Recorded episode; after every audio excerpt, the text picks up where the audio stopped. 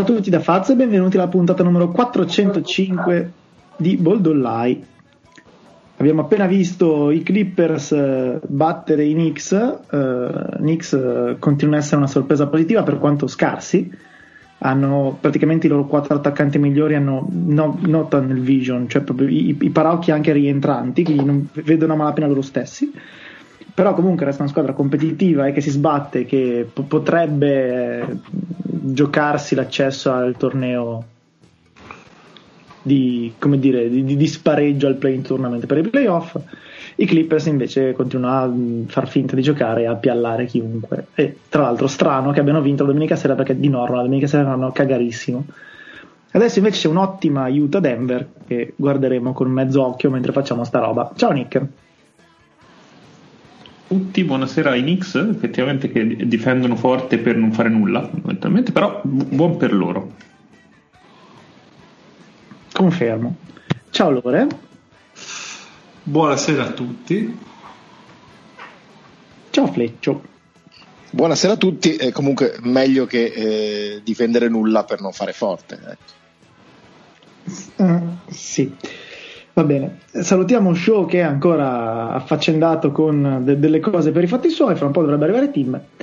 E eh, approfittiamo del eh, ormai passato quarto della stagione, il primo quarto è andato, eh, per fare il punto della situazione su un pochino di cose partendo anche dalle vostre domande e cose del genere. Settimana scorsa ci siamo occupati delle primissime e delle ultimissime Oggi andiamo a pescare due o tre squadre di cui ci hanno chiesto, ci avete chiesto eh, un po' la situazione perché non è esattamente ottimale, dato che si tratta di eh, tre squadre che tutti davamo diciamo comodamente ai playoff, poi magari non per forza contender, però tutte playoff. E partirei da quella che in teoria contender dovrebbe essere, che sono i Miami Heat, che eh, fino a prova contraria eh, hanno giocato le finals tipo l'altro ieri. Eh, in questo momento hanno il quartultimo record della Lega, quindi se avessimo fatto adesso il giochino che abbiamo fatto settimana scorsa non ci sarebbe dentro New Orleans, ma ci sarebbe dentro Miami, un altro di cui parliamo fra poco, Toronto. Eh, quindi ne approfittiamo. Eh, Miami ha avuto un calendario tutto sommato non impossibile eh, e comunque è 7-12 che insomma non è esattamente edificante. Poi, vabbè, siamo sempre al punto in cui ai playoff a, a est ci vai tipo con 9-10 come Cleveland in questo momento, ci sono 9-11 New York e Charlotte, quindi ovviamente non c'è niente di compromesso neanche per sbaglio. E in questa stagione magari il fattore campo varrà un po' meno, quindi tutto sommato chi se ne frega se Miami arriva ai playoff da prima, seconda, ottava o nona o che ne so, parte da decima e vince il titolo partendo da decima scrive tutta la storia, però insomma qual- qualche campanello d'allarme eh, suona. In realtà eh, Miami ha avuto principalmente problemi di infortuni notevoli. Eh, Jimmy Butler ha giocato 200 minuti su un migliaio eh, e mi sembra il problema principale. Adesso è fuori Dragic, nonostante la stima che qualcuno membri della relazione eh, ha nei suoi confronti comunque un giocatore. Adesso finalmente fuori Dragic. Vedi, esatto. Anche Erro ha giocato meno di metà dei minuti disponibili e comunque poi ne parleremo anche dopo di lui per una serie di cose. Insomma, eh, è un, un, lungo assestamento. L'unico praticamente sempre presente è stato Duncan Robinson, eh, che avercene assolutamente, però insomma, no, non è esattamente il franchise player, il giocatore che da solo tiene in piedi la, la baracca. Quindi, vabbè, abbiamo anche un tifoso Miami Heat fino a prova contraria. Mm. Poi, non so, dovevo andare, dovevo andare a parare, però insomma, sicuramente la, la situazione non è, non è, il massimo. Ieri notte è tornato Jimmy Butler, la partita vinta con un bel po' di fatica, però mm. insomma va bene. Sì, eh, il problema, come vedete te, è stato il discorso de, degli infortuni, perché sinceramente non, non siamo mai stati al completo. Cioè, noi abbiamo se non mi sbaglio avevo letto che noi abbiamo aggiustato tipo mh, in queste prime 19 partite abbiamo aggiustato 14 giocatori differenti in quintetto.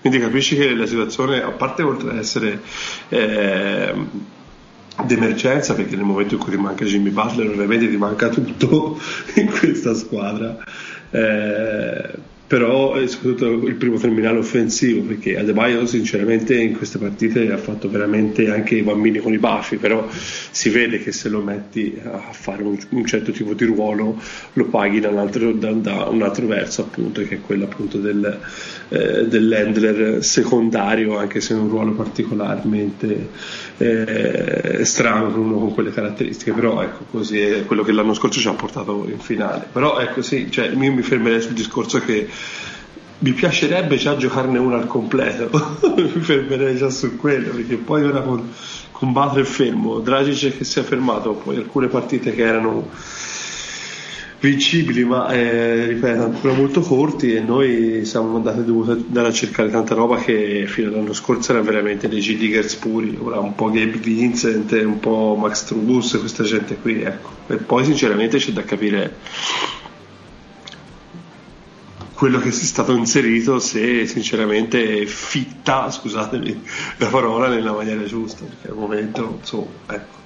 Tutto sommato le, le cose, il, il, core di Miami funziona nel senso che Adebayo sta tirando, se non avevo letto male, tipo il 47% da due, tolta l'area, quindi Ah, ha, messo, ha messo quel tirettino dalla media che eh, è inizia esatto. speciale inizia essere. mid e long 2 sta tirando veramente no, livello novischio qualcosa del genere sì perché eh, dici, non, è, non, è, non, è, il tiro più moderno di tutti però no. se lo vedi in una delle sue caratteristiche già uno che, che gioca quell'end off che, che, sa comunque mettere un tiro già fuori dall'area secondo me so, è una roba molto interessante esatto.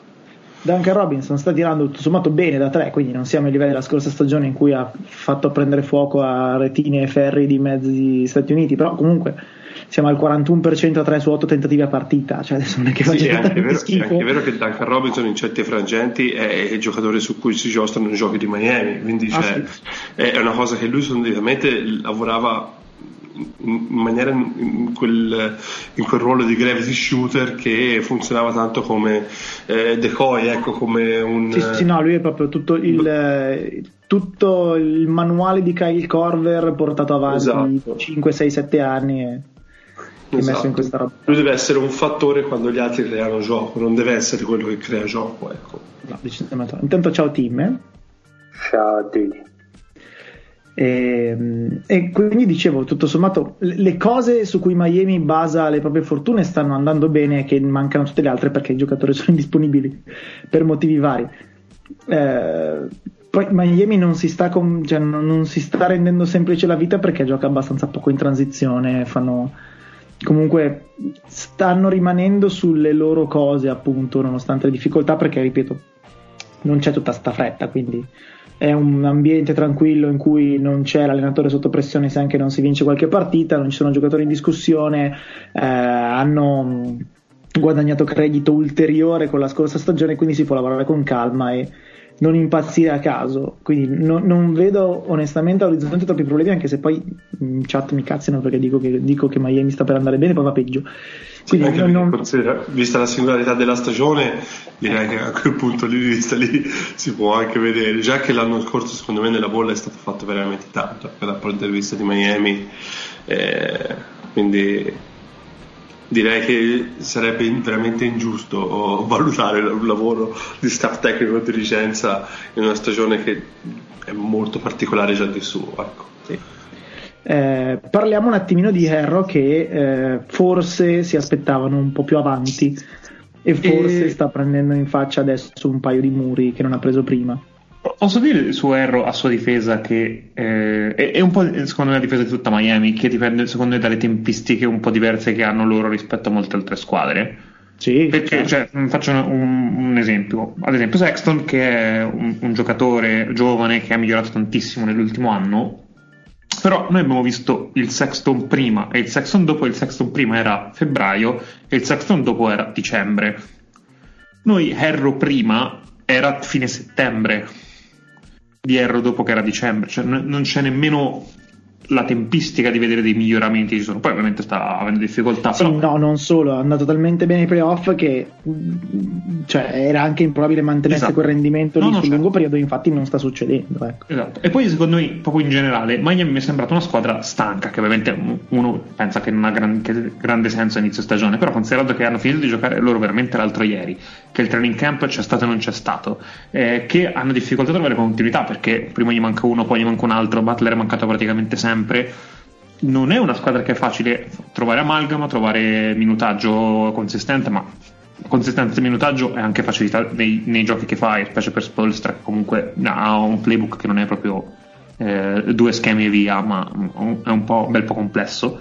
E Secondo me un po' subiscono quello, un po' mi sembra che sono una squadra che sta cercando di rimettersi in, in ritmo stagione, ma eh, lo noto anche perché secondo me loro ad esempio in difesa non hanno degli stop così buoni come avevano prima. La loro difesa fa molto fatica a fermare l'azione avversaria, spesso gli avversari arrivano a un tiro che non è sempre un bel tiro, per carità, i difensori ci sono, però prima era proprio una difesa molto più opprimente di questa. Questa mi sembra veramente un, un mezzo passo indietro.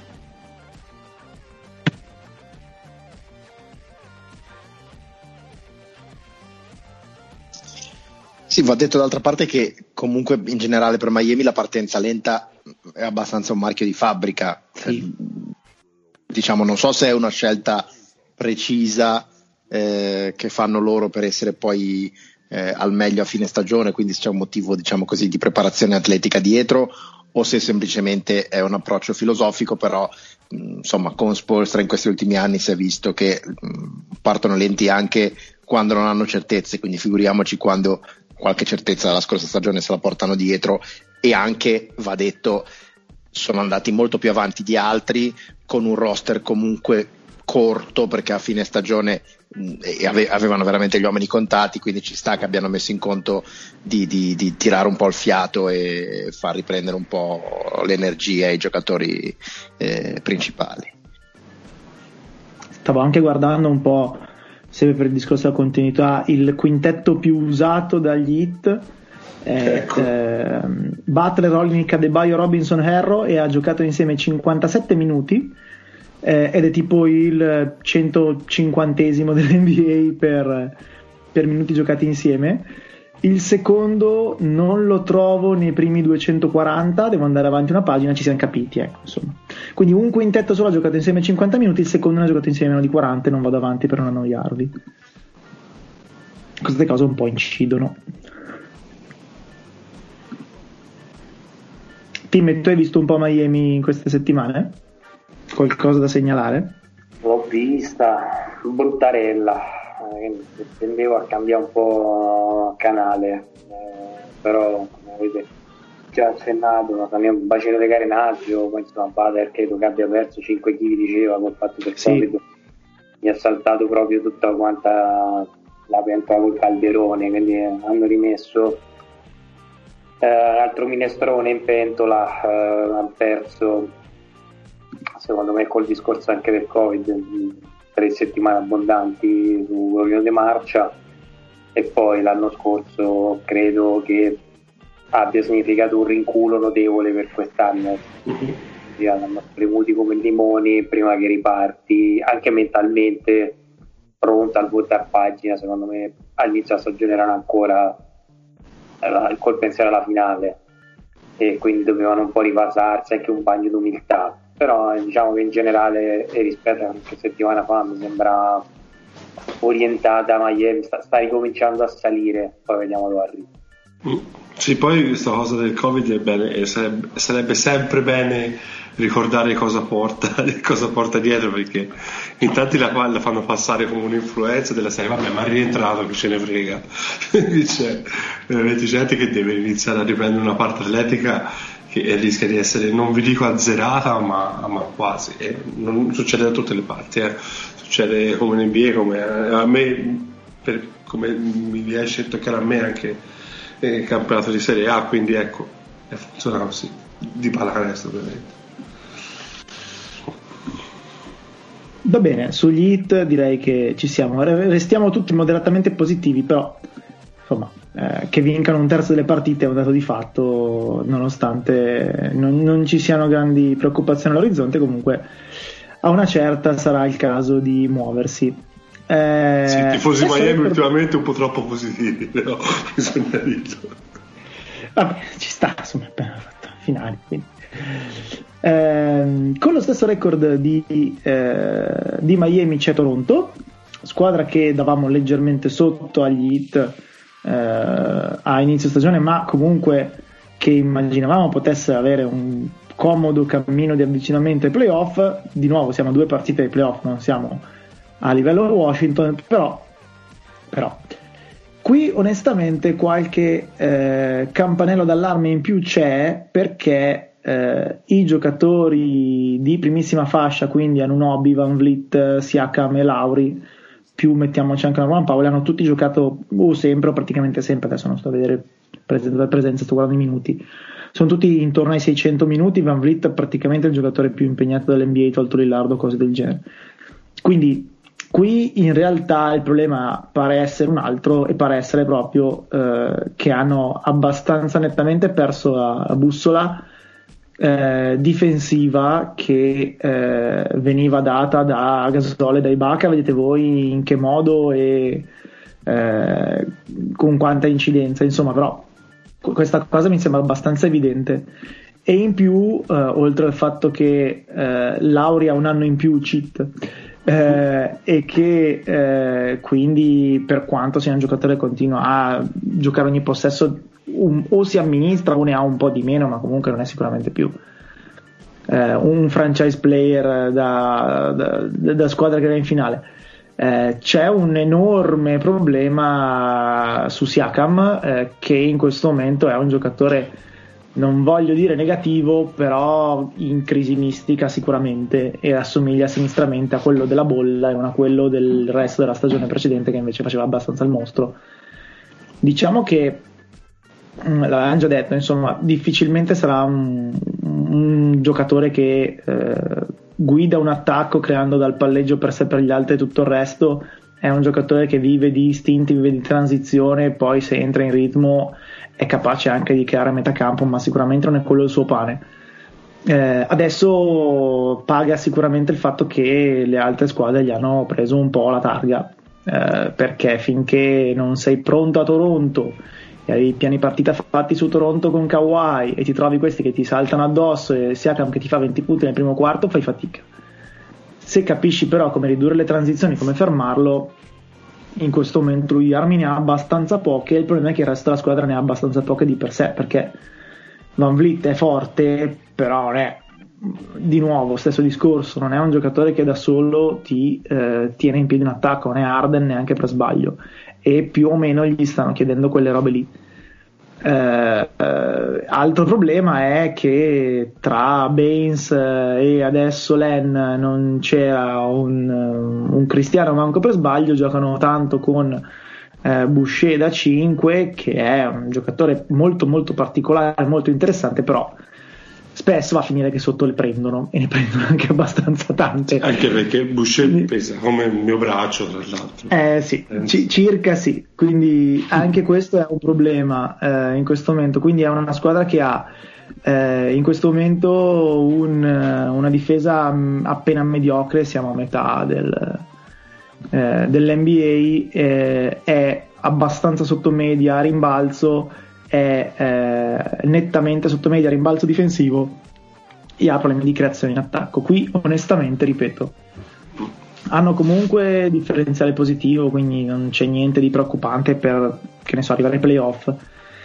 Però un pochino meno ottimista per quanto mi riguarda. Mi sembra che ci abbiano un notevole problema nel sostituire il supporting cast dell'anno scorso, che per il supporting cast, diciamo, eh, facilitatori di, cer- di, un certo tipo di gioco, quello di Siakam inizialmente. Perché loro speravano che qualcuno che l'anno scorso faceva parte del supporting cast potesse fare un passo in più e c'è qualcuno che l'ha fatto perché Anunobi quest'anno è un giocatore clamoroso secondo me.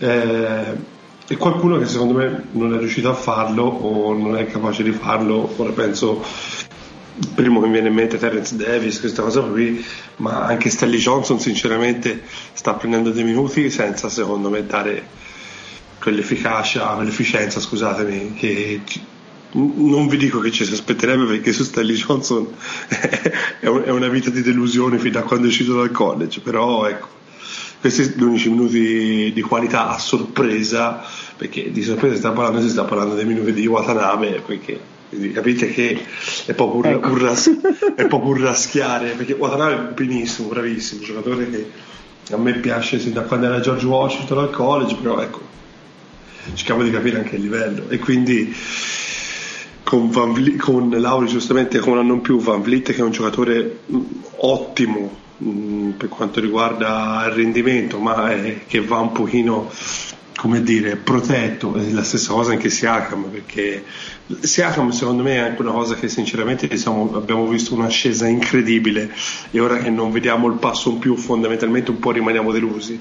Non è che è diventato un scarso tutto un tratto, però sinceramente sta incontrando delle difficoltà che da un giocatore di quell'ascesa lì ti aspetti che poi dia quel, ehm, quel piccolo salto che poi rispetto a, a, quello che ha fatto finora è, è il minore salto possibile, però non riesce a farlo appunto anche un po' per, per non ci arriva ancora al momento e un po' anche perché comunque eh, la squadra gli, deve, gli, sta richiedendo altro in termini di appunto produzione.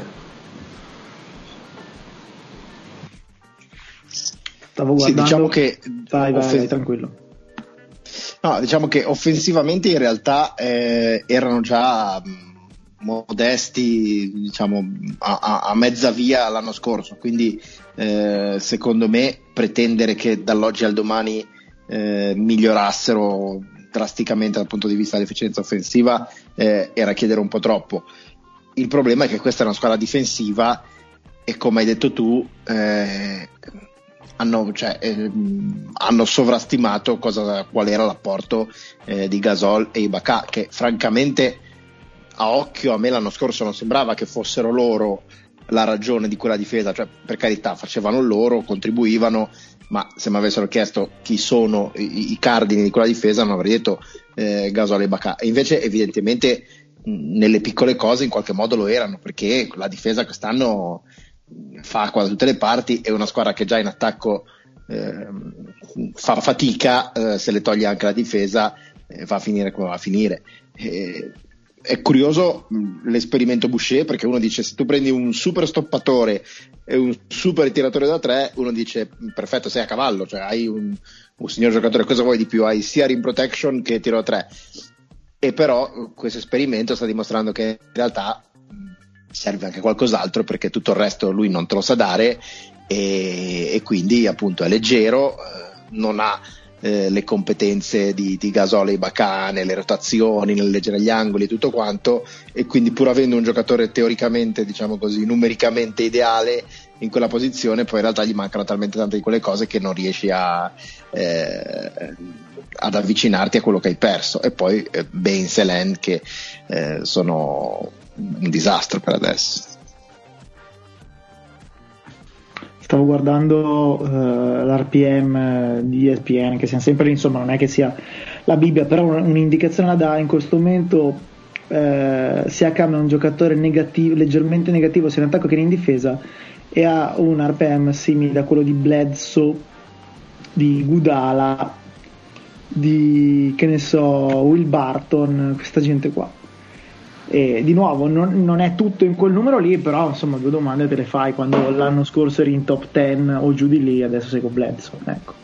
Tra l'altro Len è stato anche tagliato se non mi sbaglio. Sì, sì. L'hanno spiegato. La, la, cosa più uh, caratteristica di quest'anno è che fondamentalmente sembrano i Sacramento Kings, nel senso che hanno quel tipo di difetti lì eh, fanno dei parziali, eh, ogni tanto decollano, eh, leggono tutte la stessa pagina del libro per un quarto d'ora, fanno il parzialone, rivedi i vecchi Raptors con Urs che ha l'occhio che brilla, che tu dici vabbè sono tornati, poi improvvisamente si riappioppano nel momento della partita dove in teoria dovrebbero dare lo strappo, mantenere un po' quell'inerzia. E la cosa che ti impressiona è che la difesa fa schifo ma schifo nel senso che sono eh, sempre al posto sbagliato nel momento sbagliato e in attacco spesso e volentieri si eh, dimostrano eh, fermi, immobili, io l'ho visti contro delle difese a zona e sinceramente non mi spiegavo come la circolazione palla con due play potesse andare così lenta. Cioè, ho visto il classico ribaltamento del campo con tre passaggi in 12 secondi più o meno, cronometrati mentalmente, quindi prendete la corbefice d'inventario. Mi sembra una squadra smarrita. Un'altra cosa che non funziona è il passaggio di testimone di responsabilità tra Van Vliet e Lauri, dove Lauri secondo me ha perso, adesso non ho le statistiche sotto mano, ma ha perso parecchio usage, cioè in parecchie azioni e Van Vliet è quello che orienta l'attacco. Van Vliet ha l'impressione che non Già è sempre... scorso, però no? Ma l'anno scorso mi sembrava più un, un 50 e 50, non, ti so, cioè non mi sembrava l'impressione che comunque sopravanzasse Lauri sempre, sempre e comunque. Cioè, già l'anno scorso vedevo che un pochino l'attacco passava da Siakam e Van Vliet e Lauri era un po' o il facilitatore terzo o quello che magari guidava la second unit più Quest'anno che... dà proprio l'impressione che sta con la slitta Trinità per tanti minuti, forse ecco, diciamo che forse il passaggio di testimone esatto, fai il completamento del testimone, ecco, diciamo l'ultimo step ancora non, non, non lo vedo e francamente ho visto di Aaron Fox che è un giocatore meraviglioso quando aggancia quei 7-8 minuti di intensità che l'ha veramente devastati, nel senso che ha acceso dal pullman e gli ha fatto male. Eh, credo che sia un concorso di cose che non funziona e quindi ti guardi intorno e pensi è tutto sbagliato e tutto da rifare. Non credo, però mi rispetto a un mese fa, non so voi, a me da, sembra difficile che questa squadra qui faccia tantissimo meglio nella seconda parte di stagione. Sono, sono abbastanza d'accordo. Eh, al volo, giusto per eh, i, i, dati che stavo guardando mentre eh, parlavate, l'anno scorso l'usage era tipo 28 Siakam, eh, 22 Lauri, 21 Van Vliet. Eh, quest'anno invece è 24 Van Vliet Siakam e 20 qualcosa Lauri, quindi comunque sì, sicuramente c'è stato questo, questo, spostamento verso Van Vliet in termini di creazione. In termini di tocchi del pallone invece sono molto molto simili perché con minutaggio praticamente identico hanno 86 tocchi Lauri e 80 Van Vliet, quindi per quello siamo, siamo abbastanza lì e tempo di possesso leggermente più Van Vliet. Quindi diciamo che comunque sono sempre l'anno scorso magari a 55-45 Lauri, quest'anno a 55-45 Van Vliet, ma non sono troppo distanti un minimo sicuramente c'è stato, vuoi per età di, di Lauri, vuoi per una serie di altre, di altre questioni. Non, non, credo stia tutto lì, però magari qualcosina sta anche lì.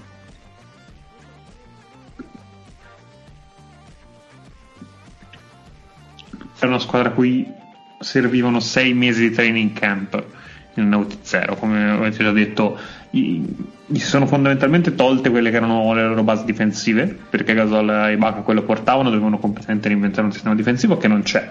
E le prime 5-6 partite della stagione hanno preso un quantitativo di schiaffi in verecondo perché non sapevano veramente come difendere niente.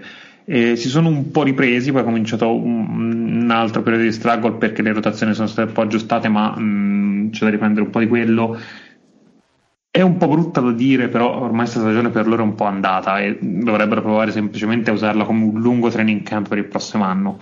No, non so se è andata nel senso, sono sicuramente fuori dai playoff, secondo me difficilmente rientrano nel giro dell'ottavo, potrebbero farlo, servono una quadra, ma ora come ora veramente c'è tanta confusione in quel roster, c'è tanta confusione a livello di gerarchie, di come si difende, di come si attacca. Questa qui è una squadra che deve capire cos'è, cosa fa e come si muove andando avanti potrebbe anche essere uno di quelli che smonta qualche pezzo eh, in trade deadline. Eh, però sai, l- sostanzialmente l'unico pezzo che puoi smontare è Lauri.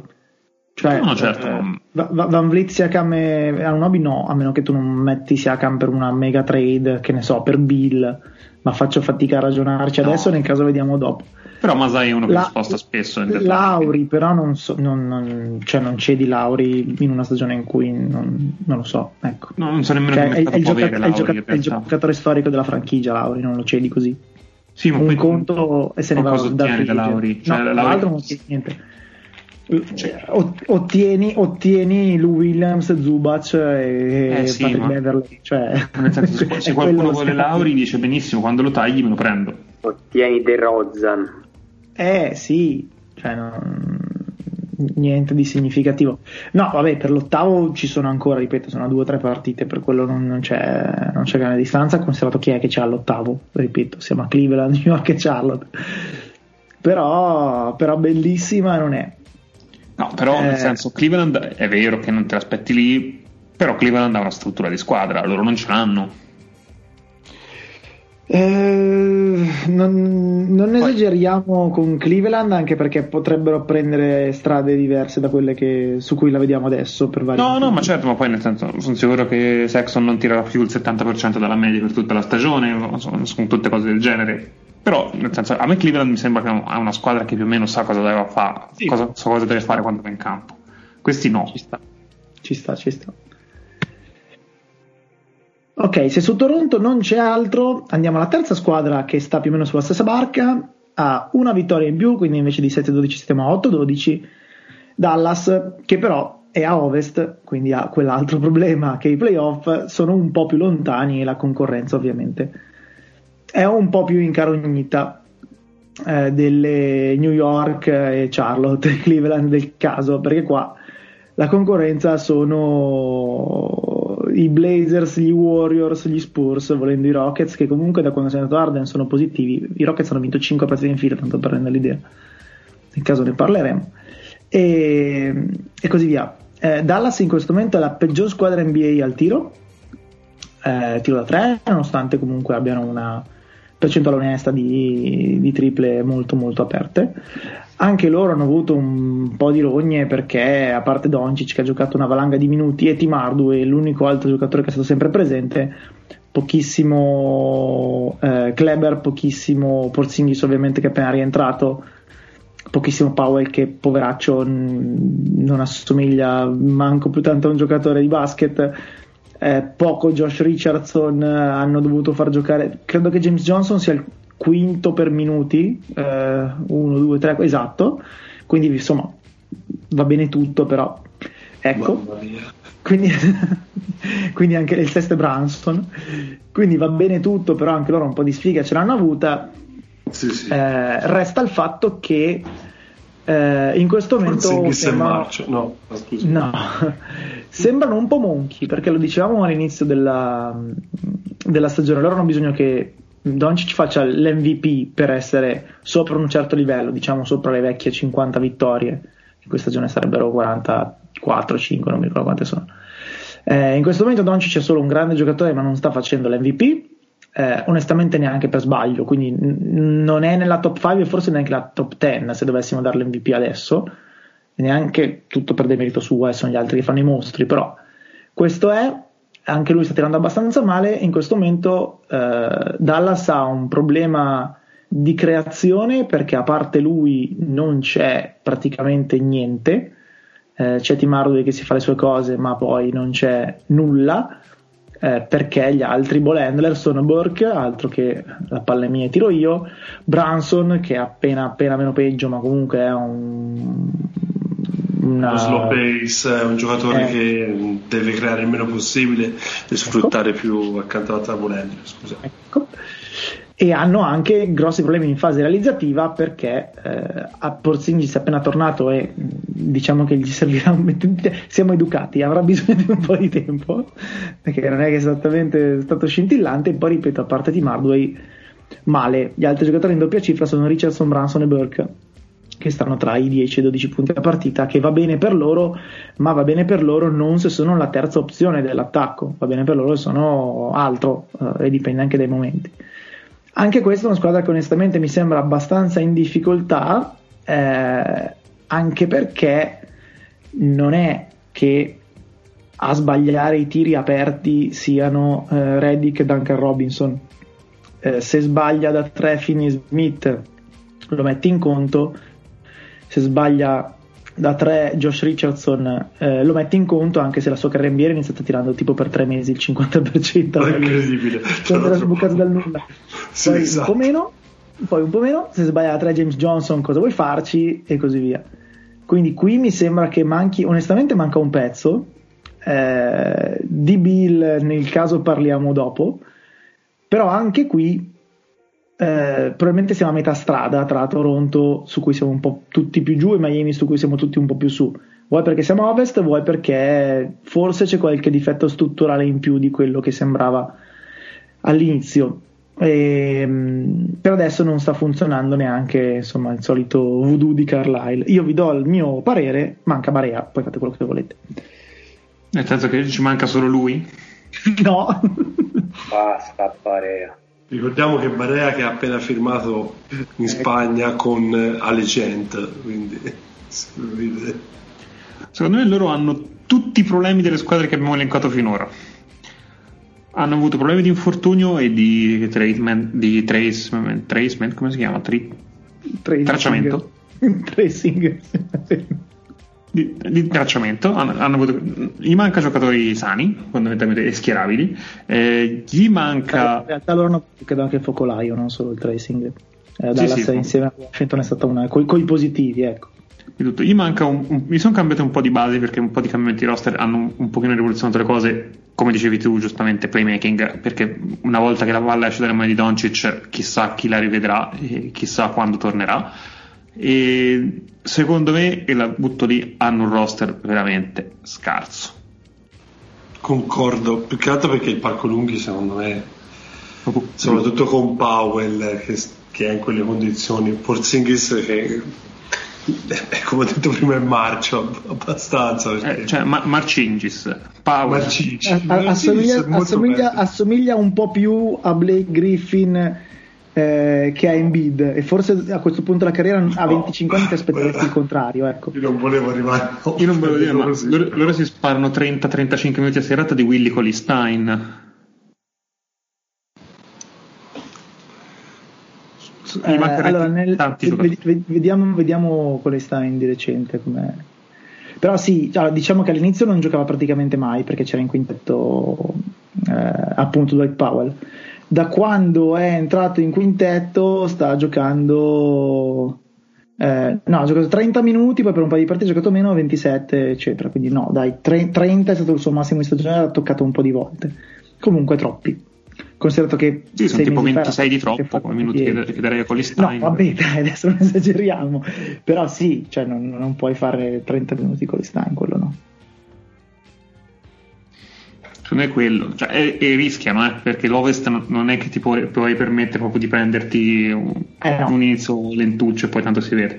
È anche vero che col play-in poi tanto eh, diventa un po' una tonnara però ecco, loro, loro ci aspettiamo un bel po' più su sì devi arrivarci comunque al play-in eh? sì, sì, perché in questo momento è eh. la squadra più brutta da vedere ma in questo momento mi confronti a Sacramento Kings sono pazza ma vabbè i Kings non sono ma i Kings sono divertenti hanno altri problemi ma... No, vabbè, poi quest'anno c'è Fox che comincia a mettere le triple comincia a diventare simpatico quando si però a parte i scherzi no, è, oggettivamente brutti brutti perché è solo Doncic. Doncic ha un problema non ha fissato che è quello che se gioca a livelli stellari eh, molti giocano per 48 minuti questo non è necessariamente difetto ma è perché sta la pancia.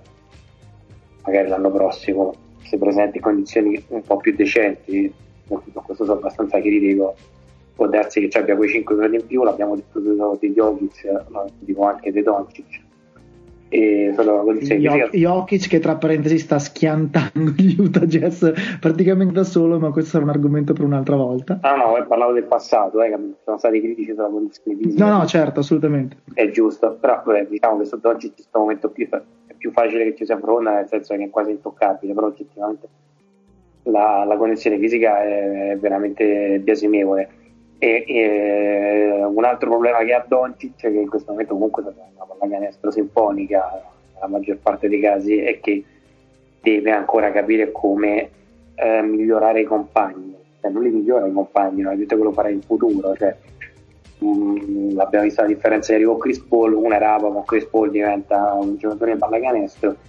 Doncic trascina la rapa ma non la trasforma in un giocatore di pallacanestro. Ancora è presto, però l'impressione è che debba in qualche modo fidarsi un po' di più di chi li circonda e cercare di aiutarli a fare lo stesso obiettivo. Non, il, non, non, trasforma il giocatore come hanno fatto altri play e questo è un, qualcosa che comincia a diventare abbastanza un trend più che un caso. Non è colpa sua, eh, perché abbiamo detto come avete esplorato che effettivamente il roster è scazzino, hanno sbagliato mercato, questo mi sembra abbastanza evidente. Hanno scommesso sul ritorno di Branson che era infortunato nella tolla, cioè della cuffia rotatoria. Branson è tornato quel giocatore eh, utile di prima che però eh, gli dà un problema enorme nel senso che non hanno un creatore del gioco secondario a parte Doncic che sia affidabile. E quindi sono discreti con le squadre scarse ma quando vedono una squadra vagamente sopra media e Doncic ha quei 5-6 minuti in cui eh, non, non, li trascina con la slitta effettivamente si guardano intorno più o meno come ti guardi nel campetto minors che, che porta palla. E oggettivamente sono brutti da guardare. In più c'è Porzingis che accende e spegne le partite gioca bene le partite sembra che si trascina e avevo aperto un blog un paio di giorni fa e ne volevano la, la pelle nel senso tradiamolo perché è l'unico asset che portiamo appresso Ehm, non bisogna esagerare con gli aspetti negativi, sono un paio di trade secondo me da fare una gran stagione e Doncic possono migliorare.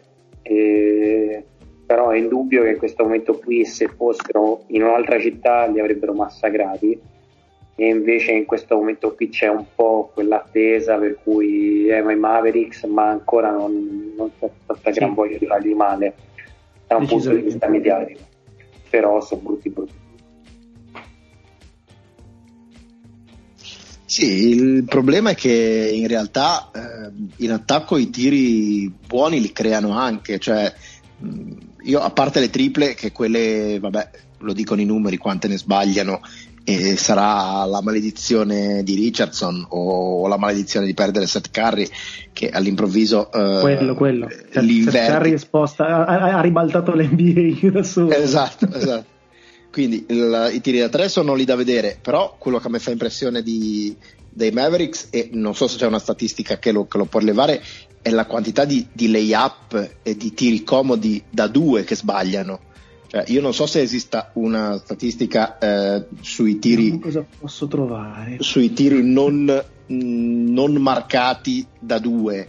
Ma a me, io quando vedo la partita dei Mavs mi sembra che siano ampiamente quelli che ne sbagliano più di chiunque altro e 30 uno. minuti di Coley Stein è quello. È quello. Ma più in generale ci, hanno giocatori che, che, sanno solo difendere giocatori che sanno solo attaccare e nessun giocatore che sappia o che riesca in questo momento a fare bene entrambe le cose e quindi mettono sempre insieme quintetti eh, che, che, hanno sempre dei punti deboli da una parte o dall'altra del campo.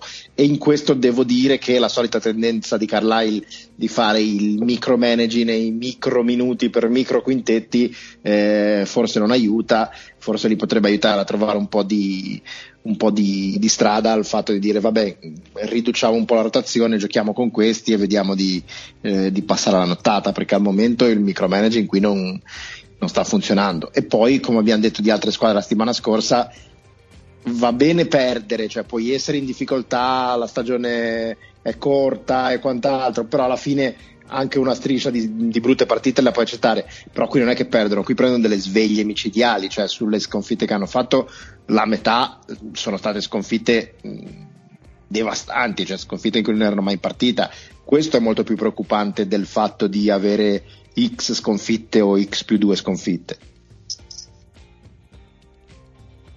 Sì, no, in realtà non, non, esistono numeri a supporto della tua cosa, quindi va bene così. Eh, ma non che non sia vero, eh, però non, non, non No, no, magari, trovare... magari l'impressione mia, sono stato sfortunato io, ma fateci caso, la prossima volta che li guardate, a me sembra che sbaglino un numero di tiri facili mh, assurdo rispetto a quello che è un contesto normale NBA e questo incide perché alla fine della fiera eh, quella è una squadra costruita per, per, creare tiri facili, poi però i tiri facili se li sbagli eh, non vai da nessuna parte lo stesso. Bene, eh, quindi direi che qua stiamo circa a metà, come dicevamo prima, come preoccupazioni. Toronto è un po' peggio, ma qua non si ride affatto. Eh, ci hanno chiesto eh, di fare un po' il punto della situazione eh, sui sophomore e in particolare ovviamente su Zion Williamson e Gian Morant. Di Zion abbiamo parlato abbastanza settimana scorsa, non c'è granché da aggiungere, quindi mh, mm, abbiamo visto insomma le sue carenze difensive, le sue carenze di eh, visione di gioco, il fatto di essere un po' un buco nero, resta il fatto che quando ha voglia giù la testa, giù la spalla e o sono due tiri liberi o sono un, un canestro e un tiro libero o ogni tanto perde palla ma sono più le volte in cui gli va bene. Eh, invece ci hanno chiesto un confronto con Jamorant e su chi vorremmo eh, per iniziare la nostra eh, franchigia. Allora, già vabbè, è un giocatore che ha una, una fantasia in area e quando è per aria eh, che non hanno tantissimi giocatori, ha un uso della mano sinistra assolutamente pazzesco eh, salta come un dannato, quindi anche questo gli dà quel, decimo di secondo in più per prendere una decisione. Evidentemente è convinto anche di non poter morire mai perché... No, gli insegnassero a atterrare su due piedi, tra l'altro potrebbe essere una cosa buona, perché atterra sempre tutto storto su una gamba sola, ma questa è un'altra storia ancora. Questo un giorno si ammazza comunque secondo me così. Eh, io, io, a me fa veramente paura lui, ma non fa paura, no, è forte, fa paura, no, a me fa paura che questo si spacca, questo si spacca male resta il fatto che noi stiamo vedendo Zion in un contesto tecnico non eccezionale, mentre Morante in un contesto che è rimasto al 50% ovest anche senza di lui, con una difesa eccezionale e un, insomma un supporting cast uh, che a nomi in teoria è inferiore a quello di, di, New Orleans e nella pratica in realtà è molto più funzionale. Quindi non, non credo che nessuno di noi arrivi a dire prendo già Morante davanti a Zion Williamson. Eh, però Giamorante è lo stesso giocatore che ha giocato quasi alla pari con Lillard lo spareggio della bolla per entrare ai playoff e appena mette piede in campo fa abbastanza la differenza quindi avercene porca puttana ecco. Allora aggiungi qualcosa di un pochino più no l'altro, l'altro giorno più profondo. No no su, su Zion il problema è sempre quello che su Zion, eh, Zion Morant è una scelta non facile perché vi spiego, sicuramente nell'immediato io Morant mi sembra quello che mi dà più garanzie, senza alcun dubbio. Giocatore già pronto, giocatore che sa già quel che fare, giocatore che lo hanno messo a capo di, come detto di un contesto tecnico eh, preparato in cui lui sta facendo molto bene. È anche un, una cosa un po' di, che gli è stata disegnata attorno, ma gli è stata disegnata benissimo, quindi va benissimo il non scegliere Zion mi pesa, perché vi spiego, mm, è un discorso di mm, rubo le parole a Vismara, di poca istruzione, poca istruzione dal punto di vista cestistico. Si vede che gli mancano certe cose, non, lui sta giocando attualmente senza alcuna lettura, senza alcuna comprensione del gioco o con una comprensione del gioco bassissima, lo si vede in difesa, lo si vede nelle situazioni mh, mm, senza palla, il problema è che se questo, che purtroppo non è una risposta che possiamo avere ora, se questo impara queste cose, perché poi è anche uno che l'anno scorso ha iniziato più tardi e tutto il resto, quindi fondamentalmente gli mancherebbe anche la fase di gioco, questo se lo capisce diventa un giocatore, a mio modo di vedere, devastante.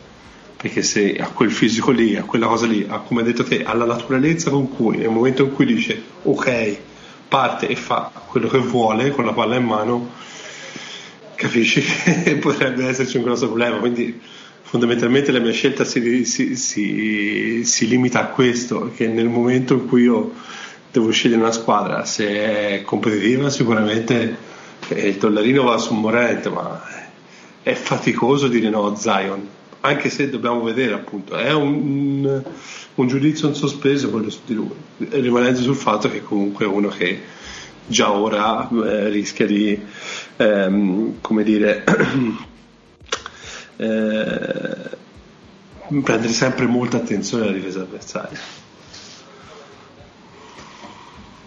Me lo, me lo capisco, lo, me lo capacito proprio io ogni volta che lo vedo. Cioè, di Zion, eh, vedi, in, in un'azione magari fa partire un passaggio come riceve palla, facendo partire la palla praticamente dall'altezza del fianco, schiaccia la terra per un giocatore che taglia e ti, no, non capisci dove ha quelle letture. L'azione dopo tira sulla spalla, porta a spallate il centro avversario sotto canestro e gli schiaccia in faccia e, e va a tirare la lunetta. E ti sembra veramente il giocatore totale che non hai mai visto prima. Poi si dimentica come si gioca, poi si e dimentica. Poi per 10 minuti non fa niente, non esatto. sa dove mettersi, non, sa, non, fa un taglio, non, non prende posizione per prendere Allora, palla, io, io lo, lo, la metto anche da una questione di, di, vista tattica. È un giocatore a suo modo singolare. Assolutamente. In certi versi, secondo me, è anche inedito. In, questo, in, questa maniera qui è anche difficile da dire eh, ok gli faccio fare questo, questo e quest'altro perché è, è una cosa totalmente nuova con Morente, che è un giocatore esplosivo, però con un ruolo, con, un, con delle caratteristiche ben definite, caratteristiche che sono già belle state scevrate secondo me in, in tutti i modi in quel ruolo lì. Sono, sono d'accordissimo, nel senso, Giamorant eh. no, non è un giocatore nuovo, aperte le virgolette, perché l'hai già visto un Giamorant, non ovviamente esattamente così, ma giocatori più o meno che fanno queste cose, che, si, che hanno questa fisicità, che fanno così, ripeto, magari non in questo pacchetto, in questa modalità, ma... Steve Francis Sport Bravo, bravo. Zion però forte con F maiuscola, eh. sì, sì, ma Zion è veramente uno che eh, fino all'altro ieri ha giocato uno sport che noi umani ancora non abbiamo visto e gli hanno detto prova a giocare a basket e vedi come va. No, eh, sinceramente lui in tre anni ha avuto tre allenatori, in quattro anni lui ha avuto quattro allenatori, eh. cioè un'altra cosa che io tendo sempre a non dimenticare, perché comunque alla fine un, un, un indirizzo, parliamo, parliamo, ecco, mettiamolo così, un indirizzo, una direzione da prendere l'allenatore sarà lui ha 4 anni, high school eh, Duke, lo scorso anno ai Pelicans e quest'anno sempre ai Pelicans, da Gentry, Van Gaddi e tutto, e tutto quanto. Quindi c'è sempre questo discorso qui, ecco, che secondo me non va mai sottovalutato perché è inutile dire guardarlo e poi fare sul fatto ah ciccione tutto però eh, gli manca proprio continuità nel capire. Mamma mia, come faremo? Oh mio Dio, no, Stavo al body shaming di uno che, se, che sposta qualsiasi cosa. Siamo. Ma parlando di sophomores, in libraria. Io, Keldon Johnson. Eh, ma, sai che me, me l'aspettavo. A, a Keldon Johnson sono dimenticati di staccare la 220, gli ha lasciato attaccati degli elettrodi da qualche parte, credo. Perché? Sì, ma io, secondo me, lui a un certo punto arriva a un punto e pa, muore perché non può tirare tutta quell'energia per tutte le partite che sta giocando perché veramente non finisce. Io l'avevo lasciato cioè, l'anno scorso che andava a 3000 andava come fa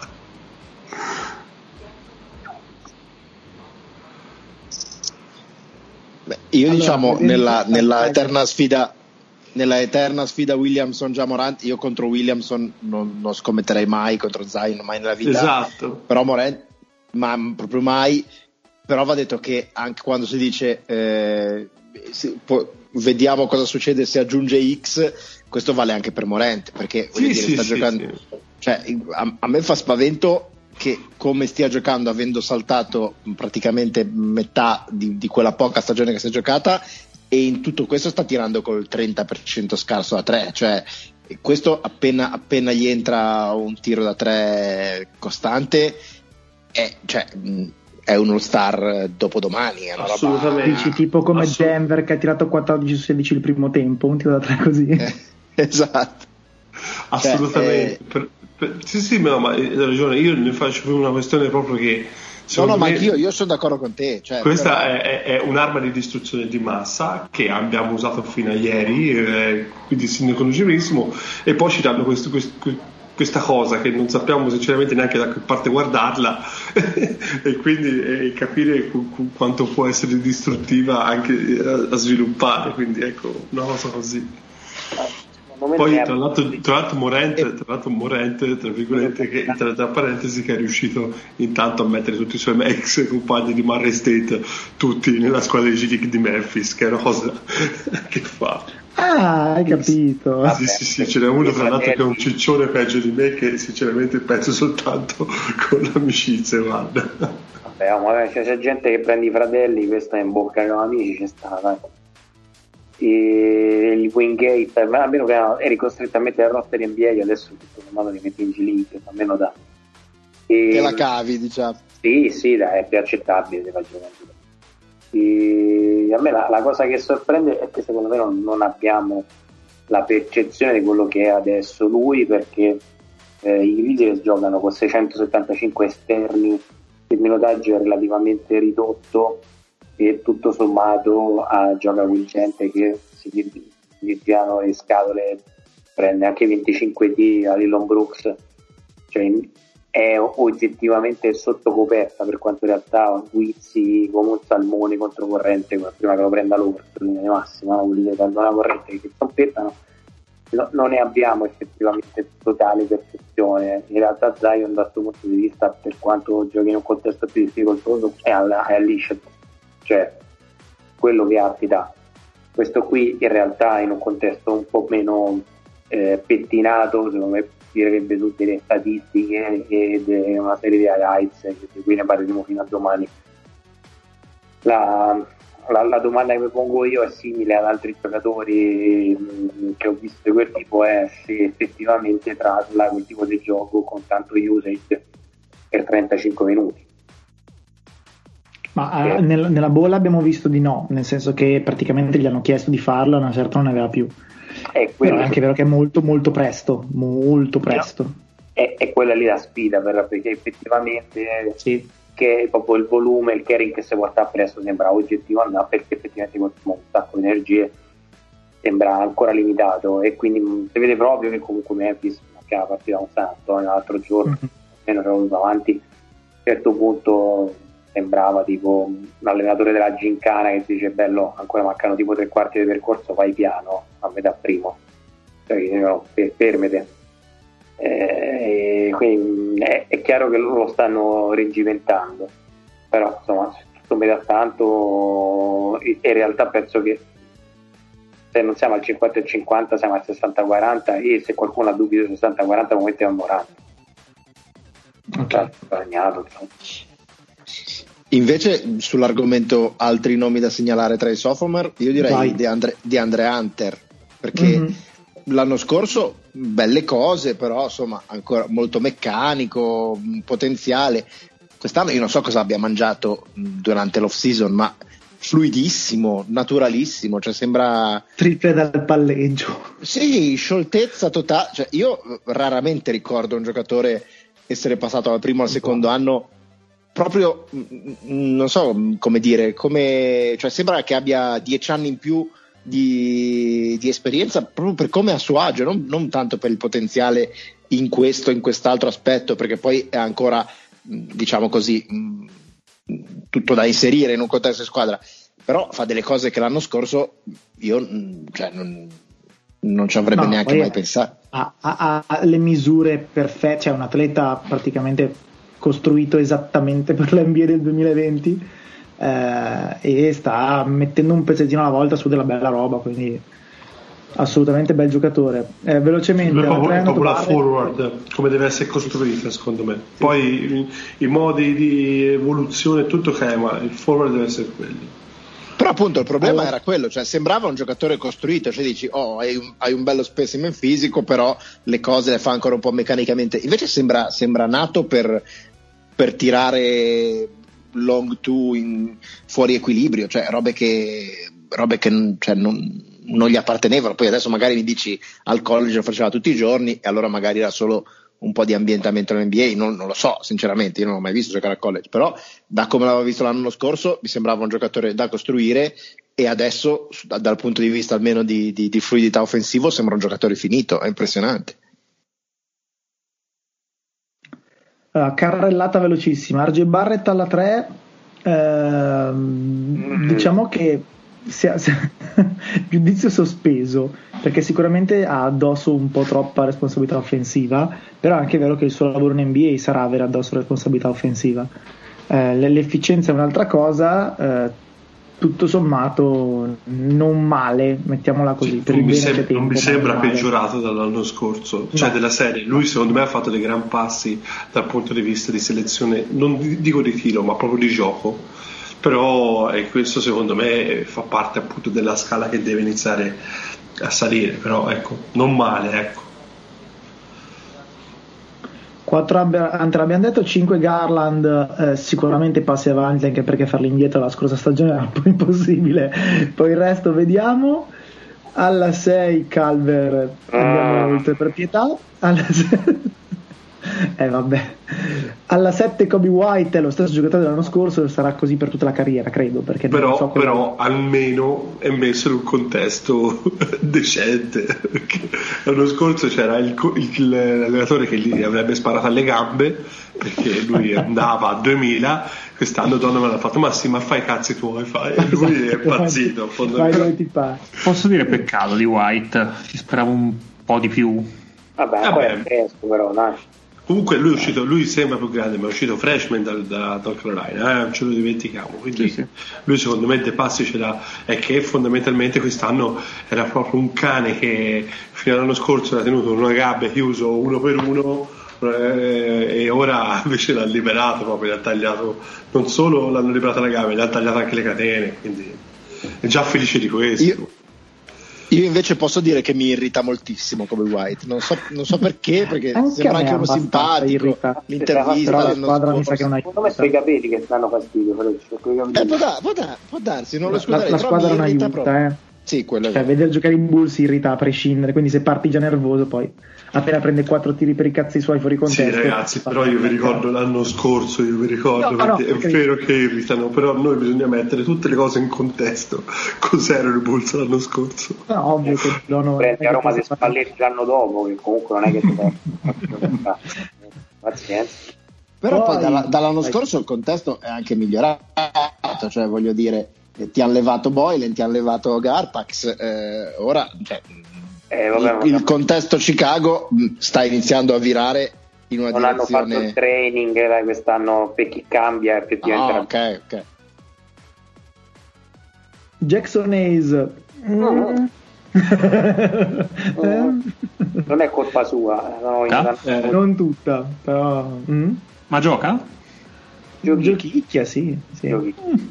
È un, po', è un po' pieno, è un po' pieno nel ruolo. Pieno. Sì, in ogni caso due cose in croce sa fare, quelle saprà fare, sì. credo. Ora io sempre a farvi vedere il lato buono, della- il lato giusto della medaglia, il lato, diciamo il lato felice. È vero anche che i lunghi, prima che sviluppino, soprattutto Hai voglia. quelli come lui, ecco. C'hanno e lui in particolare si è sempre detto che era a lunga scadenza come, Ma è chiaro, è chiaro cioè, un giocatore così sposta quando eh, capisce bene dove e quando portare i blocchi, dove e quando lanciarsi al ferro e come eh, difendere Sì, sostanzialmente. aveva, Non aveva siamo, vissuto, ecco. aveva vissuto una vita di ghost screen al college in cui aveva visto dei mondi bellissimi che non si sapevano adeguare, in NBA meno. in NBA devi bloccare, almeno le prime due devi almeno bloccare, ecco. È, è duro. Eh, Hachimura eh, secondo me resta concettualmente sbagliato prenderlo in- nella lottery, però non c'era granché, va bene. Questo è. Il giocatore è, è quello lì, quindi migliorerà tanto, però... Ma non mi parlare male da Cimura che io ti taglio la gola. Ecco. Ma no, ma non parlo mai di Hachimura, è che il giocatore è quello lì. Ora- Red- Re- Reddish eh, vedi Hunter, quindi notevoli passi avanti da diversi punti di vista. Ovviamente la base di partenza era un po' più indietro, però questo qua è uno che fino a tipo sei mesi prima del draft, se non finiva la 2, finiva la 3. Eh, Sì, poi e Happens, però quello è l'altro discorso.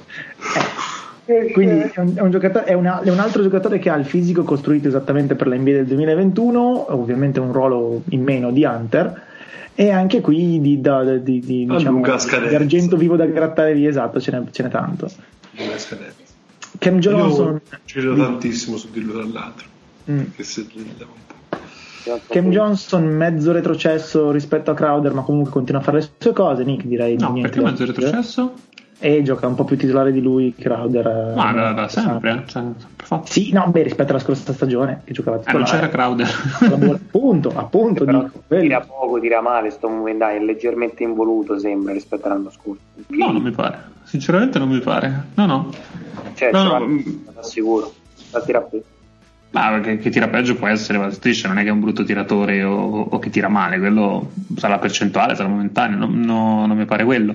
Eh, mi pare un giocatore complementare, è un giocatore che vorrei sempre nelle squadre. Eh, se ne è parlato male, a, a parte per l'età per l'atletismo, secondo me si era un po' poco fatto il conto che è uno che ha subito tanti infortuni nella carriera collegiale al bacino che l'atletismo te lo limitano parecchio in NBA si è rivelato essere molto più atletico di quello che si prometteva e secondo me la sua forza è quella è uno che sa difendere che comunque il canestro lo attacca è, è molto più atletico di quello che si pensava. E, e anche qui è accaduto lo staff dei Suns anche qui.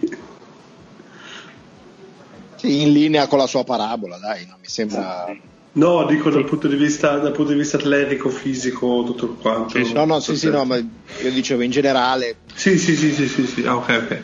Mi sembra sul binario, ecco.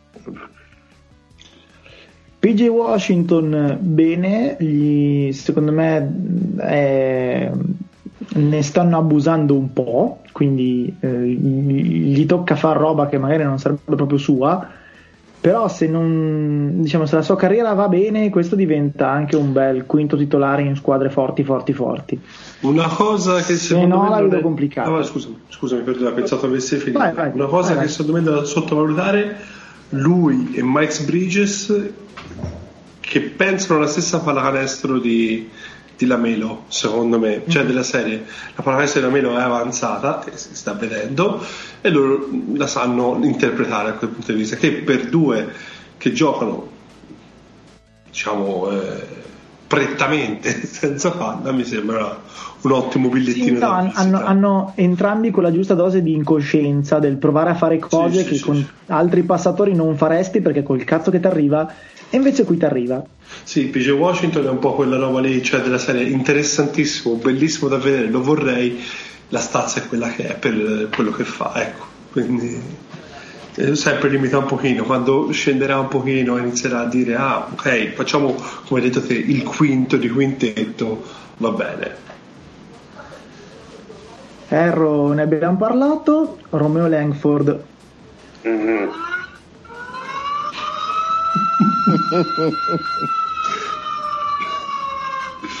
Gioca? no. Non so neanche se è nel roster della, della G League, non me lo ricordo. Ma mi sembra irrilevante.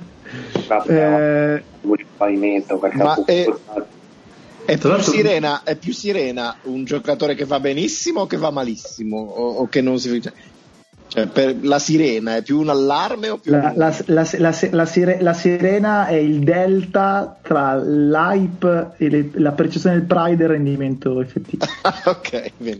No, delta... quindi, però allora quindi è, se, è, sirena per chiunque abbia una maglia bianco-verde presente sì però in alcuni casi il delta altri, è sempre sì. comunque esagerato la sirena è negli occhi di chi guarda e nelle orecchie di chi l'ascolta sirena è pericolosa perché quest'anno non giocano neanche Red Close non, neanche, non c'è neanche la G-League nella bolla quindi... Eh, finiamo i primi 15 Dumboia in teoria è tipo il terzo miglior giocatore di Detroit Pistons. In pratica non esiste. In, pra- in pratica non esiste. Come non eh, esistono i Pistons. Esatto. Per il resto da segnare cosa c'è? Alexander Walker sta mettendo la testa fuori adesso eh, Tybull eh, più o meno ha trovato la sua, la sua, nicchia e va bene. Brandon Clark è resuscitato dopo la prima settimana che sembrava avesse disimparato di essere rubato il talento. Eh, c'è Basley ai Thunder che fa abbastanza bene. Eh, dire abbastanza perché detto. qui partono le sirene da Occiumano, no. stai attento. Perché... Keldon Johnson l'abbiamo detto, Kevin Porter è stato protagonista di una roba abbastanza leggendaria che ha sbroccato perché hanno eh, cos'era l'armadietto di Jarrett Allen se non ho capito no, male di, di, quello che credo fosse Tyshon Prince invece era Tyron Prince infatti ah, ero, ero un po' giusto, entrato nel 2001 io sì. comunque gli hanno spostato l'armadietto è entrato ha sbroccato ha lanciato cibo eccetera ceduto via e ai Rockets che in ogni caso sì. infatti è andato a Rockets dove c'è John Lucas che è solitamente quello che recupera questo tipo di gente qui. Ecco. No, ma andate a Rocket adesso quella scelta la vai a fare a De Marcos Cousins. a Joe Wall. che, che tira fuori le armi, vabbè. Eh, per il resto niente di che, se volete faccio un'altra sirena per Cassen Edwards, ma anche no. secondo giro per adesso così così. C'è Pascal che continua a essere un giocatore abbastanza interessante, nel senso che per 10 minuti a partita puoi anche dirgli fai un po' il cazzo che vuoi. Uh, c'è Roby che è così così, c'è Bol Orton Bol. Tucker. Cioè, se- sembra Eh. un giocatore, dai, piano piano. Bol Bol, Bol, Bol, Bol, però, cioè, sì, un sacco di hype, ma alla fine poi stringi, stringi. Where E- Bol Bol? E più o meno ba- basta, direi, senza Questo lo dedica a chiunque diceva che ci facciamo con Plumlee, abbiamo Bol Bol. Vabbè. Che fa schifo perché prenderne un altro, in quel senso. Doveva servire, eh, ma che sta dominando a, ai Ok, ultima questione della puntata di oggi. Eh, ci fanno domande sui pacchetti, se sono fisicamente dei pacchetti che metteremo insieme per Bradley Bill ed eventualmente per Aaron Gordon. Allora, primo requisito serve che le due squadre cedano, perché altrimenti stiamo parlando del nulla. E Washington I Magic- pare. mm, I, Ma- i Magic già in estate avevano rifiutato, se non ricordo male, una prima scelta e forse a Rizza mh, per Portland, che c'era un giro strano. Per Aaron Gordon... E forse Rizzati che mi ha fatto no, no. E... Aaron Gordon ha un altro anno eh, di contratto eh, dopo questo a scendere. Adesso, se volete, vado a vedere, però era tipo quest'anno a 17 e quello dopo a 16, una cosa così. Ehm, quindi è un contratto abbastanza facile da scambiare che eh, quest'anno 18, l'anno prossimo 16 contratto abbastanza facile da scambiare che casualmente rientra nella TPE dei Boston Celtics ovviamente serve eh, a che i Magic si mettano in pace col fatto che fanno cagare hanno fuori i due giovani più promettenti eh, devono evitare che Fournier diventi il quarto miglior realizzatore della storia della franchigia superando T-Mac quindi lo, lo devono levare dal cazzo. E poi hanno insomma questa stagione io non capisco perché insistano vabbè fatti loro. Non c'è neanche il famoso discorso di devo riempire il palazzetto perché è vuoto comunque fanno entrare 2000 persone o qualcosa del genere a Orlando e 2000 le fai entrare comunque. Detto questo se i Magic lo cedono sicuramente un mercato c'è eh, anche perché Aaron Gordon me lo chiedevano anche oggi su Twitter. In questo momento addirittura fa la point forward cioè palla in mano praticamente sempre e anche no. Aaron Gordon continuo come tutti a credere che abbia bisogno di eh, scalare di un paio di ruoli nelle gerarchie offensive per essere un giocatore che sposta perché poi sposta se lo mette al posto giusto ma nei Magic e nei periodi in cui funzionava tutto tipo l'anno scorso quando c'erano Augustin e Fournier che vedevano il canestro eccetera spostava eh, anche perché è il classico coltellino svizzero che fa tutto. Eh, quindi io però non so se i Magic si metteranno in pace la coscienza con questa cosa eh, quindi non lo so. Nel caso a chi interessa Aaron Gordon la risposta è a chiunque perché un giocatore del genere con un contratto del genere interessa a chiunque.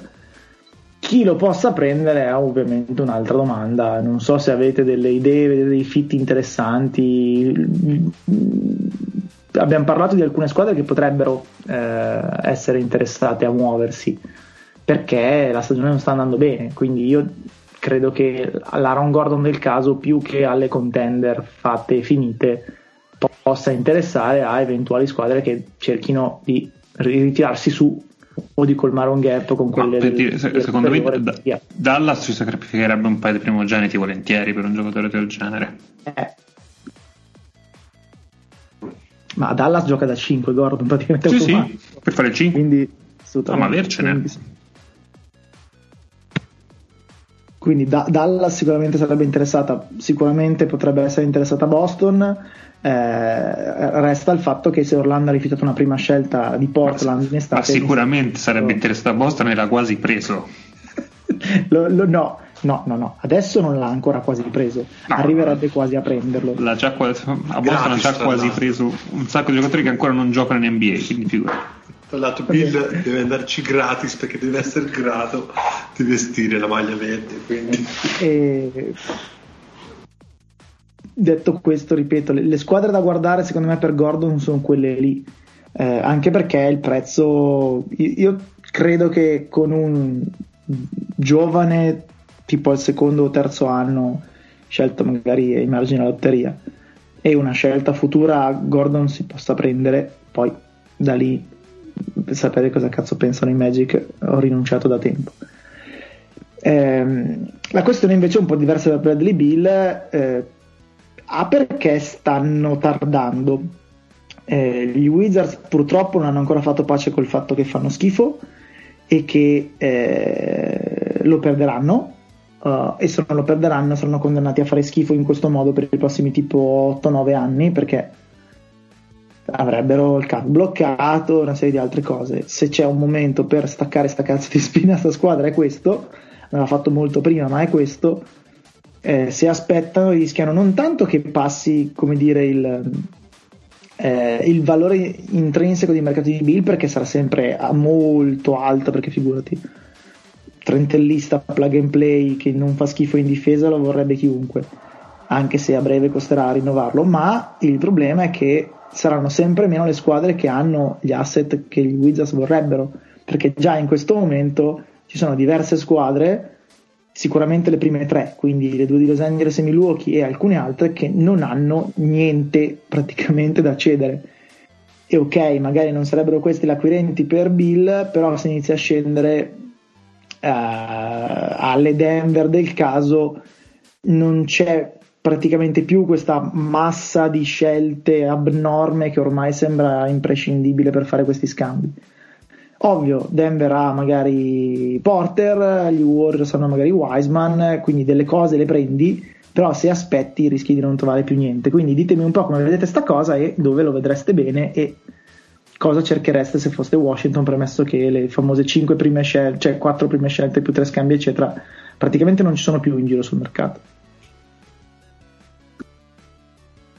Ma Washington dovrebbe andare col tritolo, mi pare. E no, non so quale tritolo riesce a fare. E se non ci sono queste cose e dovessi per forza scambiarlo, e non mi pare per ora il caso, ma in questa situazione proverei a prendere un pacchetto di 3-4 giocatori eh, giovani piuttosto buoni. E mi vengono in mente squadre come i Pelicans, mh, squadre come non saprei, Toronto, potrebbe essere Denver, sono squadre che hanno magari non per forza cestate di scelte, cestate di swap, ma hai quei 3-4 giocatori in cui magari una stella salta fuori e gli altri sono comunque giocatori rookie scale che eh, ripiazzi bene. Secondo me è una cosa che devono fare un paio d'anni fa questa cosa. Ora, ora si trova con un paio d'anni di ritardo, con un mercato abbastanza asciutto, perché chi si doveva muovere si è mosso e ha già le, le fiche le aveva spese tutte. E il resto de- del tuo roster secondo me è un po' così eh, e, e quando, il problema secondo me è che quando togli Bill svaluti tutto il resto del roster. Oh. e gente che puoi piazzare non, poi non la piazzi veramente più perché poi quella squadra non ha veramente come, come, come mettersi in campo. piazzare? Per sfizio come? Faccio, faccio, fatica a vedere qual è la gente che potresti piazzare Acim qualcosa Acimu Mura. Sì, sì, ok, va bene, nel senso che lo regali senza nessun problema, non devi pagare per cedere, certo. però, Tira la corda. Però, eh, l'hai scelto l'altro ieri in lottery. No, il discorso qui da fare è un altro che eh, date il momento storico, ecco, ritorniamo sempre lì.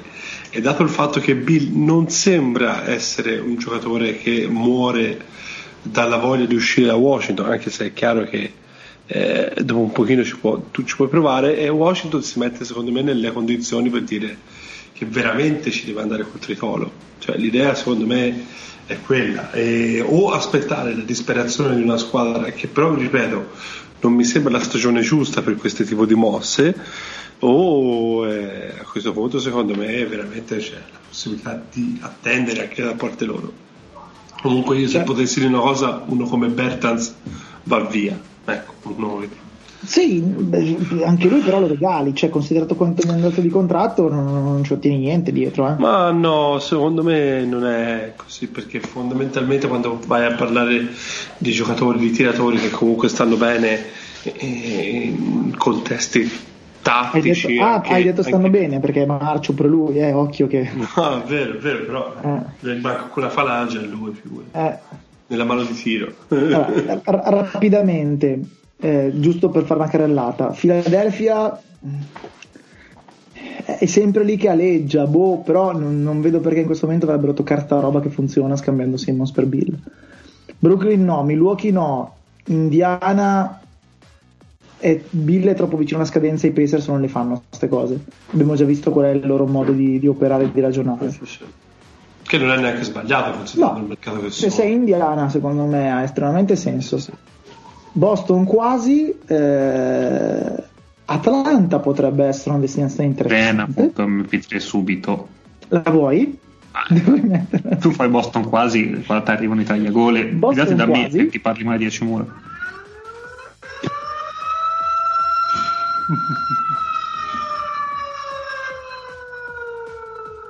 Ok.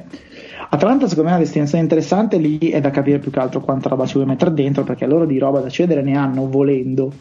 Collins lì che sta Sì, a parte Collins, ma- hanno, hanno i contratti perché Gallinari hanno, Eh, hanno comunque gente interessante perché se arriva Bill puoi anche pensare a cedere uno tra Reddish e Werther magari Werther che ha lo stesso ruolo. Insomma ci può stare. Eh, Cleveland Ma te veramente puoi creare un backcourt di Trey Young, Bradley Bill? vabbè sei Atlanta cioè non è che devi Perché Non no? è che- Eh. Non è che quello che c'è ora siano Cioè, Ma io sono Non- d'accordo, non- ma, ma non è veramente... che- non è che, sì, ma non è che devi preoccuparti di quando ti troverai davanti Curry e Thompson, cioè eh, sei No, Atlanta. te, te- te devi, sì, devi preoccuparti Sì, ma io- intanto sono lì Eh, No, no, ma per carità, si lasceranno guardare, bellissimi, però io mi preoccuperei anche quando davanti ciombe con un backcourt così. ma io quando davanti Ciombe mi preoccupo a prescindere, scusa, eh, vedi te. Comunque, secondo me invece poi da Cleveland in giù, Cleveland, Charlotte, Orlando, iniziano le squadre che o lo fanno perché sono veramente disperate o siamo di nuovo al punto in cui Bill comunque è abbastanza vicino alla scadenza del suo contratto. Quindi che cazzo fai? Se sei Orlando, che cazzo fai perché sei Orlando? Se sei Charlotte, che cazzo ti metti a scambiare per Bill che fra un anno e mezzo se ne va? Eh, e cose del genere. I Knicks, forse perché sono i Knicks, quindi dici, vabbè, ho portato Bill a New York, ci posso anche stare. Non hanno nessun asset mostruoso, questo è sicuramente un problema, eh, però un pacchettone di roba, tipo tutte le scelte, ci fa poi anche mettere. Eh, Toronto e Miami sono invece due squadre che secondo me ci potrebbero tranquillamente pensare. Ma i Knicks, ma mettono tutte le scelte per un anno e mezzo di Bill? sono i Knicks. Stesso motivo per cui i Magic sono i Magic. Toronto e Miami secondo me invece sono interessanti. Chicago non ho idea, non so cosa vogliono fare, non mi interessa. Toronto e Miami sì, il discorso è che è praticamente automatico che se sei Toronto ci devi mettere Siakam, se sei Miami ci devi mettere Harrow. Lo fai perché Bill è un- altro livello, però insomma n- non è così automatica come scelta. Andando di là, eh, Utah no perché lo perdono troppo in fretta. I Clippers e Lakers di no, i Nuggets potrebbero sicuramente essere interessati, però siamo sempre lì. Per quale motivo dovresti tu oggi, dato che è una squadra che funziona, cedere Porter? Perché quello devi cedere per andarti a prendere Bill, che comunque pare integrarsi bene con i due giocatori che hai. È un ruolo diverso che ti permette di mettere un difensore di fianco a Murray, perché sennò vedi sopra, devi presentarti con Murray e Bill a difendere di nuovo l'anno prossimo Curry e Thompson o chi ti pare per loro e non è simpatico. Eh, Memphis non lo fa. Phoenix, Nicholas, non so se hai sentito, Bill Simmons ha proposto uno scambio alla pari tra Booker e Bill. Vabbè, grazie Bill. La sirena anche per Bill Simmons? Ma, ma sì, ma, ma lui va No, io vorrei, io vorrei la, sirena, la sirena dell'ambulanza, vorrei per Esatto. Bill. Simmons. Ma, ma di corsa peraltro, Chiocciola Nani Ambulance. ah, andatelo a Eh, prendere. Ma, ma un'ambulanza, ma un'ambulanza in tempo di Covid, eh, l'ambulanza che poi non, non trova dove andare. Va bene. La squadra interessante secondo me invece sono gli Warriors eh, che hanno eh, l'offerta giusta da fare perché Wiseman e la scelta dei Timberwolves quello che serve, quindi se è Ubre, se è Wiggins, uno dei due, non lo so, non mi interessa, vuol dire che tu l'anno prossimo ti presenti con Curry, Bill e Thompson. E onestamente avrei abbastanza paura se fosse un'altra squadra dove difendere una roba del genere. È che non so quanto gli Warriors abbiano voglia di sacrificare Wiseman perché mi sembra che l'abbiano preso con l'intenzione chiara di farne la, la cornerstone del futuro eh, e non so come possa andare lì. Mettiamola così, se foste gli Warriors lo fareste? Ha, Beh, ha troppo Warriors senso per io, farlo, secondo me. Negli Warriors io lo farei domani. Io mi chiederei piuttosto se ha veramente voglia di farlo Bill, cioè mi sembra uno che ci tenga anche al discorso di essere la prima opzione barra eh, quello che ha il pallone in mano nei momenti decisivi. Credo che al no, momento... No, corri. Sì, no, che diciamo, dal punto di vista astratto... Eh. Sì, sì, sì, però dal punto di vista astratto avrebbe assolutamente eh, senso al mille per mille. Però già negli scorsi anni Bill che si lamentava anche quando andavano bene le cose con i Wizards sembrava che avesse un futuro con la situazione degli Wizards. Però sta cosa qua che comunque lui fosse sempre l'1B e o l'1A un po' cioè mi sembra che un po' lui sia uno di quelli che ci tengono a queste cose qua che un po', un po' gli roda. Non so magari mi sbaglierò ma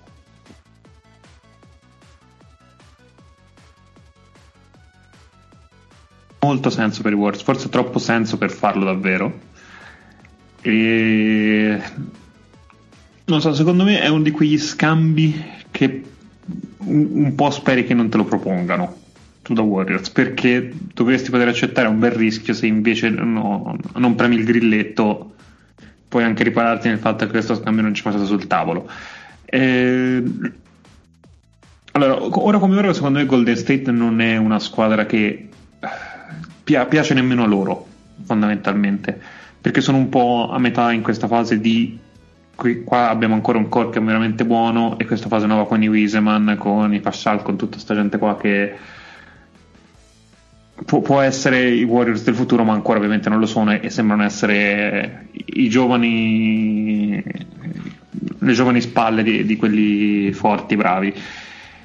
E con Bill ovviamente eh, ti daresti un'identità perché ti dai un'identità? Non so se poi è il fit perfettissimo lì dentro anche se ovviamente è un attacco farebbero spavento perché e vorrei averli, eh, sempre due giocatori così eh, nel backcourt li prendo molto più volentieri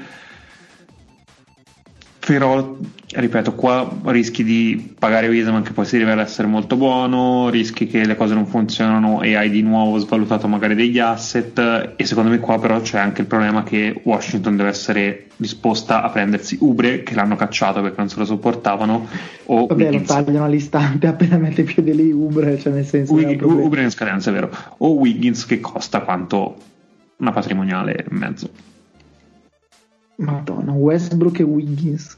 Madonna. Tiri dal parcheggio così, come scelta migliore di tiro.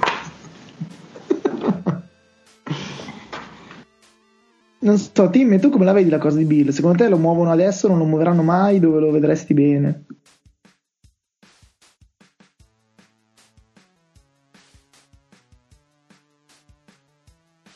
Da nessuna parte. Lo, vuoi morto. Non so. Cosa è successo? No, io, io, tornerei invece al discorso Pelicans, perché i Pelicans sono, se non ho visto male, l'unica squadra che volendo può offrire quattro prime scelte senza impegnare nessuna ah, delle sì, sue. Loro, esatto, loro hanno la collezione, vedi quelle dei Bucks eh, dalla, dallo scambio di Holiday, quindi sì. Esatto, ce ne hanno quattro da offrire e, e poi anche volendo uno o due giocatori giovani. E, anche e secondo me che se io sono, sono Washington mi, mi dare scelte i Bucks dico sì ok l'offerta qual è? nel senso beh, belle queste però sai com'è però sono, sono quattro, eh, cioè se ne inizia a ragionare, allora ci aggiungi, magari se ne puoi aggiungere una tua, oppure ci aggiungere un paio di giovani, però insomma sono forse l'unica squadra NBA che può fare un'offerta senza rovinarsi il futuro.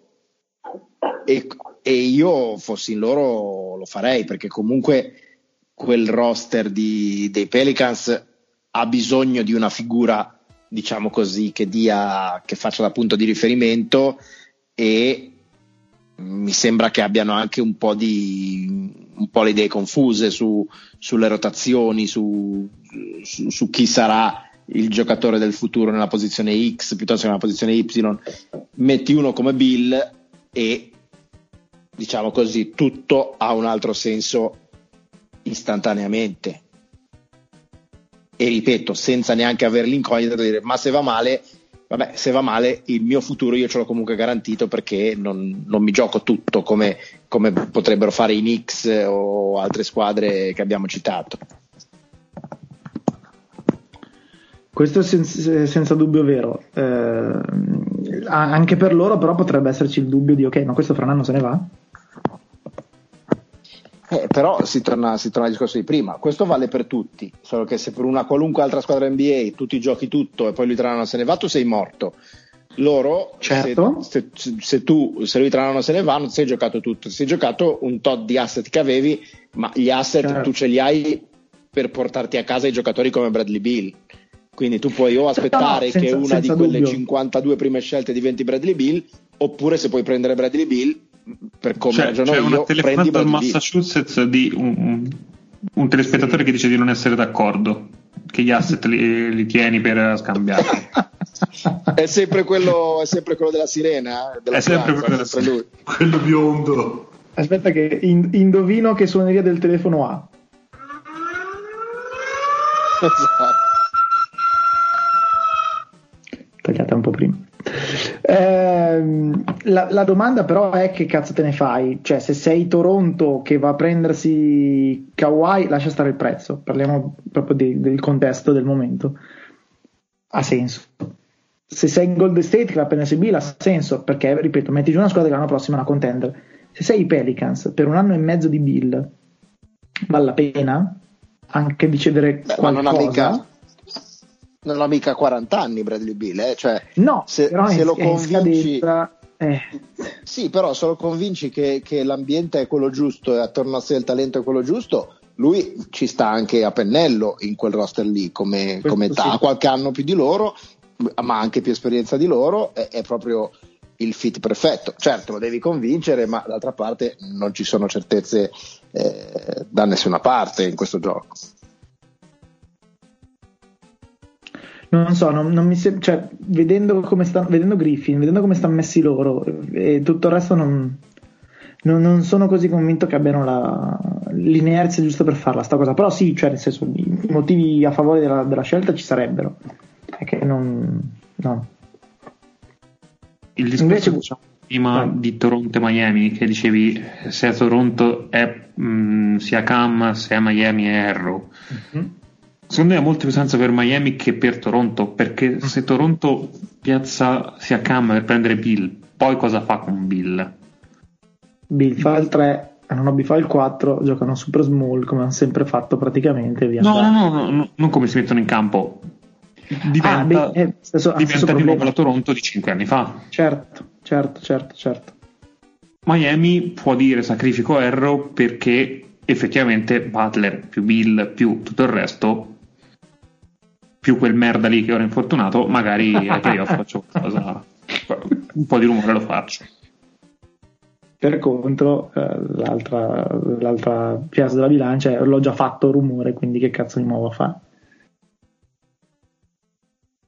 Eh, e questo è il discorso che facevo, quindi ovvio che poi se metti in vendita Bill eh, raccatti, raccatti bene, ma non sono sicuro che si crei il giusto contesto per farti prendere tutto.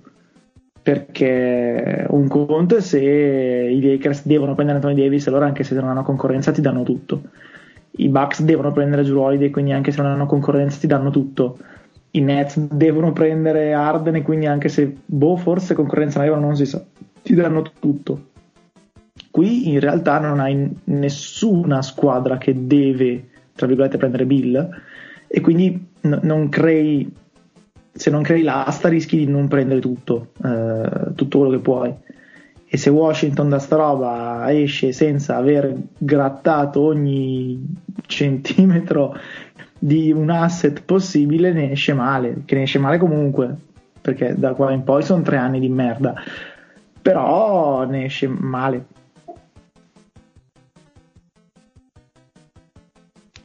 Va bene, direi che possiamo, possiamo, chiudere qua. Intanto Utah sta provando a rendere una partita una roba che non era una partita. Eh, nonostante Denver segni qualsiasi cosa a 3, Jokic segni qualsiasi cosa in generale, quindi andiamo a vederci un po' come va a finire. Che quota è eh. Jokic ora? Che era 22 il primo quarto. Era 22 il primo quarto, adesso sono 38-39, ho perso i conti, non lo so. Quanto è passato che butto solo? Sì, però, però intanto sono solo più 12, erano quasi più 30, una certa. Ah, ok. Eh, sono tre minuti alla fine del terzo quarto. Quindi andiamo a vederci. Ogni partita del matinè della domenica finisce sul più 37 a un certo punto del secondo quarto. Eh, però adesso invece questa serie. No, no, lo so che era così, ma cioè, faccio fatica a ricordarmi una partita che non è stata così in un matinè. Cross di Facundo. Chi, adesso no, chi, erano qua, chi, erano qua, quelli che dicevano eh? sei proprio un pezzo di merda. La, nell'istante in cui stavo guardando ha tirato sta roba che ha, sei un fango clamoroso. Veramente senza ritegno. Ciao Nick. Buonasera a tutti e um, un saluto ai tagliagole di Monza che avranno mie notizie e mie indicazioni a breve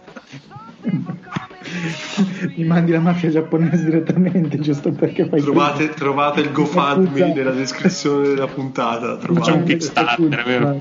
Sì. per finanziare un sicario degli Yakuza. Ciao Fleccio. Buonasera a tutti, ma soprattutto a Bill Simmons, sempre nei nostri cuori. Ciao Lore. Ciao a tutti, anche ai fanghi. Salutiamo Tim che è cascato il PC, la luce e tutto il resto. Ciao anche da Faz, ci sentiamo settimana prossima.